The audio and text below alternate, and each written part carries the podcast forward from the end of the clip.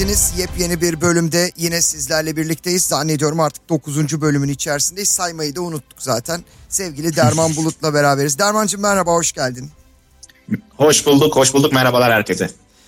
Derman bu futbotlar gerçekten müthiş. Spotify ve Radyo Gol'ün resmi sitesinde sevgili dinleyenlere ulaşıyor. Bizler de futbol adına belki de hiç kimsenin konuşmadıklarını birazcık daha böyle taktiksel derinlemenin içerisinde yüzerek yorumlar yapıyoruz. Ama bugün biraz yüzeyde kalacağız. Neden derseniz bir derbiyi geride bıraktık. Derbi analizini herkes yaptı ama hakem üzerinden okuyan var. Yöneticiler kendi çevrelerinden ve kendi bakış açılarından okudular. Biz gel istersen bunu biraz sağ içiyle okuyalım. Tamam. Ve dilersen Tamam. Okan Buruk'la başlayalım. Herkes derbiyi Okan Buruk'a yazdı. Gerçekten ona mı yazılmalı? Ee, sadece derbi değil, ondan önceki e, puan kayıpları, son dakika galibiyetleri defalarca oldu bu. Bunların hepsi e, tabii ki yani burada yönetime yazılacak bir durum yok. E, kurulan kadro ortada. E, taraftara yazılacak bir durum yok. Seyirci ortalamasında e, zirvedeler. E, onun dışında zaten geriye e, bir tek teknik direktör kalıyor. Oyuncularda da ben çok, e, oyuncular gayet profesyonel ve zeki oyunculardan kurulu bir takım Galatasaray. Dolayısıyla Okan Buruk e, özelinde ben eleştirileri zaten e, radyo golde özellikle 3. haftada e, naçizane bir e, mesela iyi bir scout bir oyuncuyu tek top kontrolünden e, bir şekilde geleceğinin öngörebiliyorsa ben de naçizane okuduklarımdan e, bir teknik direktörün birkaç maç e, sonra e, teknik kapasitesini yorumlayabiliyorum. E, naçizane olur ya da olmaz yani bilmiyorum ama yorumumu 3. hafta 3. hafta yapmıştım. Ömer kardeşim e, bana hatırlattı. Yayının kaydını gönderdi. 3. haftada Okan Buruk'un e, notunu olumsuz anlamda yani büyük takım yönetmek kolay değil. Özellikle pozisyon oyunu. Şimdi ritimli oyun olmadığından dolayı fizik gücüyle daha çok e, aslında büyük takımlarımız mesela aklıma Ersun Yanal'ın takımları geliyor. Keza Jorge Jesus'un takımı. Bir, bir şekilde rotasyonla birlikte fizik gücüyle ritimle birlikte Anadolu takımlarını sindirme yoluna giden e, teknik direktörler var. Bir de pozisyon oyunu şeklinde e, yani ritimli oyun olmadığından dolayı bir şekilde oyunu hızlandırmanın yollarını e, aramalı, aramalılar diye düşünüyorum ben. Ama Okan Buruk'un bu konuda pek başarılı olduğunu sanmıyorum sevgili Emre abi. Detayları istersen gelebilirim yani. Şimdi Okan Buruk'un elinde Hı hı. Oliveira, Hı hı. Torreira ve Mertens gibi isimler vardı. Onlarla köprü kurmaya çalıştı. Ama Evet, Şenol Güneş evet. gibi bir kurt olunca o köprüyü adeta bombaladı, kesti. Getson'un ekstra evet. motivasyonu. Genel Evet. yapıya baktığında Muslera'dan Icardi'ye bir omurga kırılganlığı yaşadı mı Galatasaray?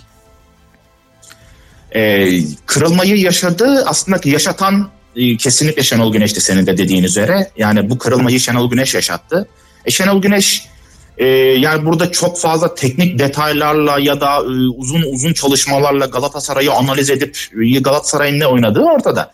Galatasaray pozisyon oyunu oynuyor, bölge oyunu oynuyor ve bölgeler arasındaki bağlantı oyuncularıyla mesela ikinci bölgeden üçüncü bölgeye e, Mertens ile yine aynı şekilde birinci bölgeden ikinci bölgeye oyun kurulumunda da altı numarasıyla yani Torreira'sıyla e, oyunu geriden e, kurma yoluna gidiyor. Daha çok Torreira diyeyim ben. E, tabi bunu çeşitlendiriyor bazen. Saşa Boye de devreye giriyor. E, yani burada e, nokta atışı e, yerlere Şenol hocamız tabii ki e, tecrübesiyle birlikte nokta atışı baskılar yaptı diye düşünüyorum ben. Yani bu kademeli baskı deniyor futbolun tekniğinde buna. E, hani bir anda takım halinde önde baskı değil de e, kademeli kademeli şekilde e, güzel yani adam markajı şeklinde ve kademeli şeklinde e, markajıyla Galatasaray'a ben oyun kurdurduğunu düşünmüyorum açıkçası ki Galatasaray'ın pas e, sayıları ve e, oyun kurulumundaki isabetli pas sayılarının oranı ortada. Getson 29'a 22 ikili mücadele kazanmış. Acaba Mitchell ile bastırsa daha mı iyi olurdu? Ya da Evet. Ada Kugbe engeli 8 artı 3 Evet. ve bugün Türkiye Futbol Federasyonu'nun yaptığı açıklama siz işinize bakın artık sıkıldık bu açıklamalardan yorumu.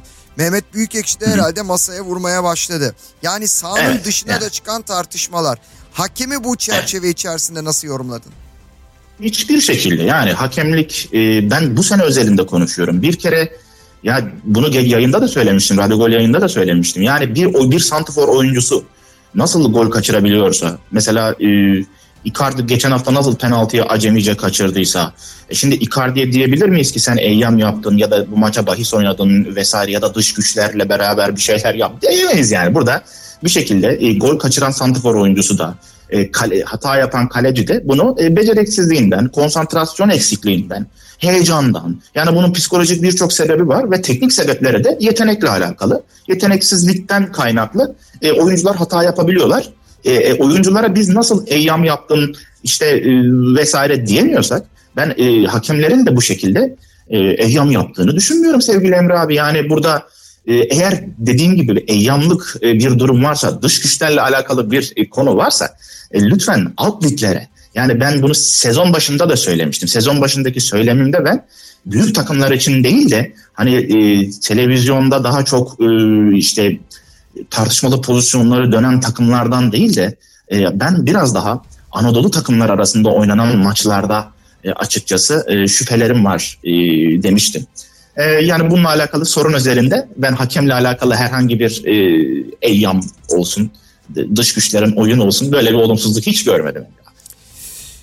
Biz oyuna baktığımızda şöyle bir aksaklık evet. gördük. Aynı şeyi mi gördük bilmiyorum ama Icardi beslenemedi.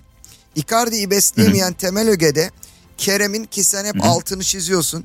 Kerem Galatasaray'ın oyuncusu mu sorusunu soruyorsun ki herkes yok artık falan dedi. Ama gerçekten Kerem bir var bir yok. Yani Emre abi e, ben kesinlikle ya bir teknik olarak oyuncuyu şimdi bir kere şunu söyleyeyim. Bir oyuncu yeteneksiz. Bu oyuncu Galatasaray oyuncusu değil eleştirilerine katılmıyor. Yani bu yorumları ben de, ben yapmam. Şöyle ki bir oyuncunun e, oynayabileceği sistemler var. Kesin bir sistem vardır. Yani Kerem Aktürkoğlu geçiş oyununda e, uzun yani geniş alanda sprinter özelliğini kullanabilen e, hız e, mesela Lens örneğe verebilirim. Fenerbahçe'deyken e, Advokat'ın geçiş oyununda ligin starıyken Şenol Güneş'in oyununda hemen bir sene sonra 5 milyon euroya transfer olduğu Beşiktaş'ta ön bölge oyunlarında Lens yoklar oynamıştı. Aynı şekilde ben Kerem'i de e, Lens örneğiyle e, bağdaştırabilirim açıkçası. Fatih Terim'in geçiş oyununda bir şekilde yıldızını parlatan e, geçiş oyununda bakın Kerem Aktürkoğlu e, tabii ki pozisyon oyununda yani daha önde daha proaktif oynanan e, ön bölge oyunlarında yoklar oynuyor.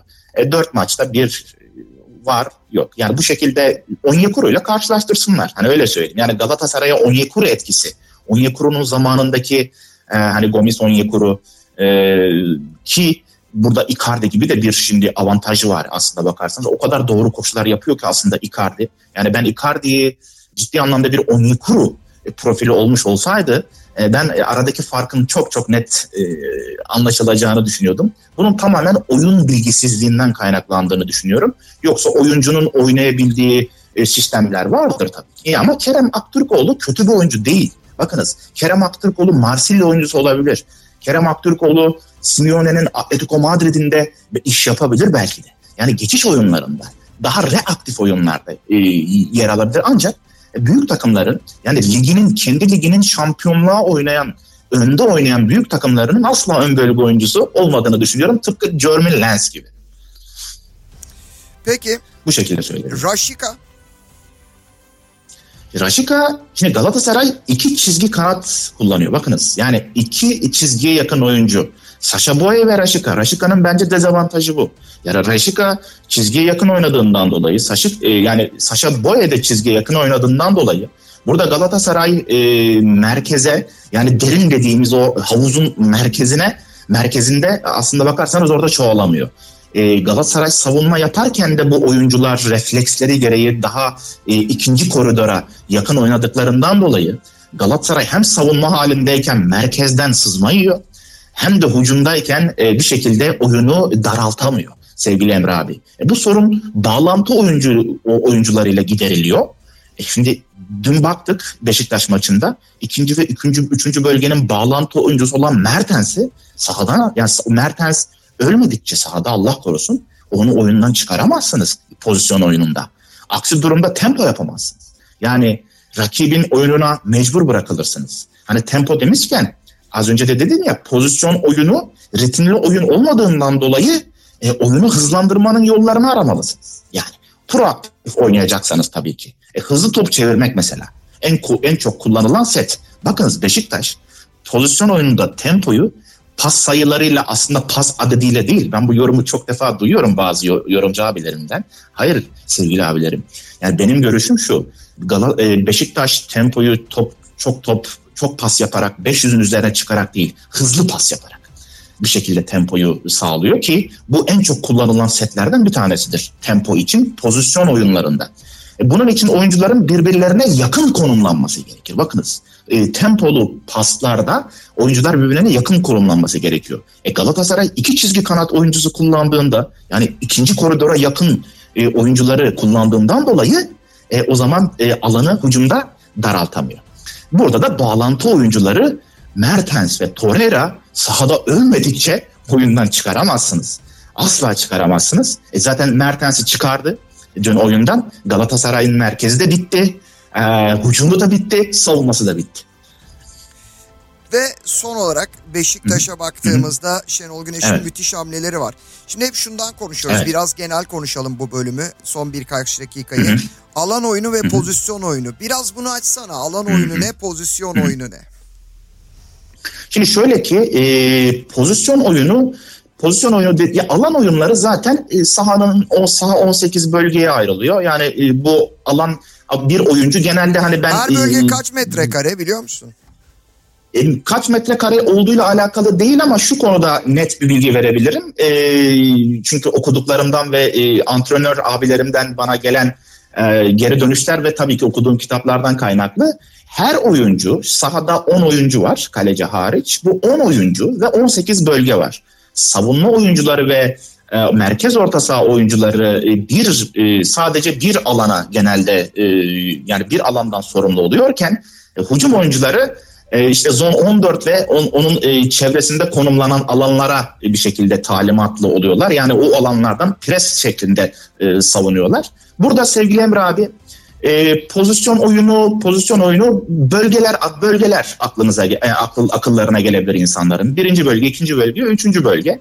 Burada pozisyon oyunu derken sadece bir hücum oyunu aklına kimsenin aklına gelmesin. Yani pozisyon oyunu birinci bölge, ikinci bölge yani bölgeler arası oyun olduğu için to, ya, bu bölgeler arasında mutlaka bağlantı oyuncularını kullanmak zorunda kalıyorsunuz. E, çünkü siz oyunu bir şekilde e, genişlet, genişletiyorsunuz ve daraltamıyorsunuz hücumda. E, oyunu daraltmanız için çizgiye yakın konumlanan e, kanat oyuncularının birebir de adam geçme özelliklerinin e, olması gerekiyor. E, rakip savunma rakip savunmalarda e, bu e, bir şekilde daha sert e, ya da adam markajı şeklinde konumlandıklarında o zaman siz oyunu daraltamıyorsunuz hücumda. Ee, Bunu şimdi ya, hani alanları ha, bunun için sordum. Evet. Şundan dolayı. Evet. Şimdi mesela hı hı, hı. E, bazen e, birinci bölge Hı. aslında sol bekin bulunduğu bölümden başlıyor. Kalecinin evet. olduğu bölüm evet. hatta ceza sahası içi.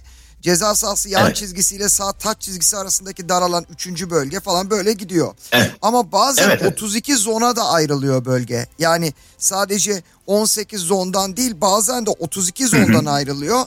O da şöyle oluyor. E, savunmanın hattını dört bölgeye ayırıyor. Yani kalecinin ceza sahası içi iki ve üçüncü bölge içinde barındırıyor. Böyle olduğunda da üçgensel modellemelerle çizilen set evet. hücumlarını anlatmak çok daha doğru oluyor. Çünkü her bir evet. bölge dikdörtgen şeklinde. Ama 32 bölgeye Hı-hı. ayrıldığında her bir bölge kare şekline dönüşüyor. Hı hı hı hı. Evet çok yani tamamen nokta atışı anlattın Emre abi. E, burada e, Avrupa'da Avrupa'da kullanılan e, oyun şey ya şöyle ki sevgili Emre abi. Senin anlattığın kısım aslında bakarsan e, elemeli yani e, elemeli turnuvalarda daha çok e, teknik direktörlerin e, ta, e, tercih ettiği bir e, alan parsellemesi zon 32 aslında bakarsan. Doğru. Burada Avrupa'da daha çok modernleştirilmiş hali desem sanırım yanlış ifade etmiş olmam.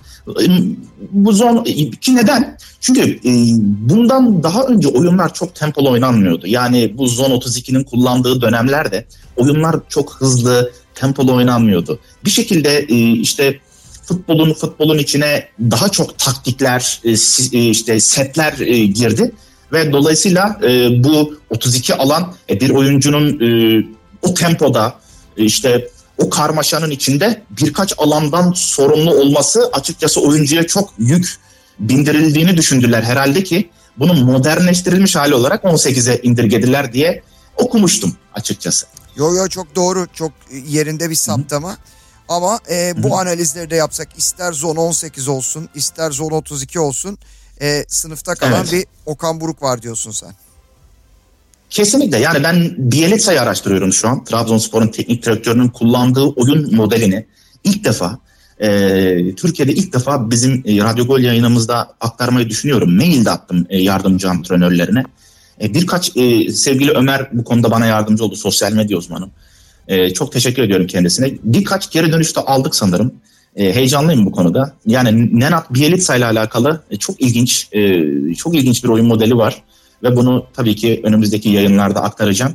Ama Okan Buruk'la alakalı sevgili Emre abi maalesef kuracağım cümleler e, zaten cümleleri zaten 3. haftadan itibaren kuruyorum ve çok tepkiler almıştım. E, ama şimdi gelinen nokta tabii ki üzücü. Ben Galatasaray'ın, şimdi Galatasaray sempatik bir kulüp yani onu söylemek lazım. Çünkü e, transfer ettiği oyuncularla benim ve çoğu spor kişisinin açıkçası sempatisini kazandı. Yani şampiyonluğu bu takım şampiyon olsun gibisinden hani e, bu şekilde futbolu izleyenler açıkçası tercih bile ediyorlar yani neredeyse. Hatta Fenerbahçeliler bile yok arkadaş biz bu kadroyla zaten şampiyon olamayız. Onlar hak ediyor e, havasında da ben e, çok du- çevremde açıkçası duyum da aldım. E, dolayısıyla burada Okan Buruk'la alakalı e, üzülüyorum yani sevgili Emre abi. Ben Okan Buruk çok efendi, saygılı, e, müthiş bir futbol kişisi. Ancak e, büyük takım yani teknik futbolun tekniği çok ayrıntılı. Çok ayrıntılar. Ama maalesef o ayrıntıların içinde boğuluyor diye düşünüyorum. Çok teşekkür ediyorum. Harika bir podcast oldu. Ben teşekkür ediyorum. Ee, ve bu evet, podcastlere devam edeceğiz ee, her hafta. Harikasın Derman. Evet, Seni dinlemek büyük keyif. Çok mersi Emre abi. Çok teşekkür ederim. Seninle yayın yapmak büyük bir şeref. Estağfurullah. Yolumuz inşallah bir televizyonda kesişecek ve bu Türkiye İnşallah. sporun özellikle futbolun bu tarafını öğrenecek. yani yayınlarda e, salatalık ben... doğramayacağız biz. Biz yayınlarda Emre abi, alanları ben... doğrayacağız. Anlıyorum. Yani Emre abi salatalıkta e, gerekirse e, kendimizi izlettirmek için salatalık da doğrayanlardan da daha çok bu işin mizahını da yapabilecek e, kapasitemiz olduğunu düşünüyorum. Ve tabii ki futbolun tekniğiyle birlikte. Çünkü böyle bir e, konsept hiç yok.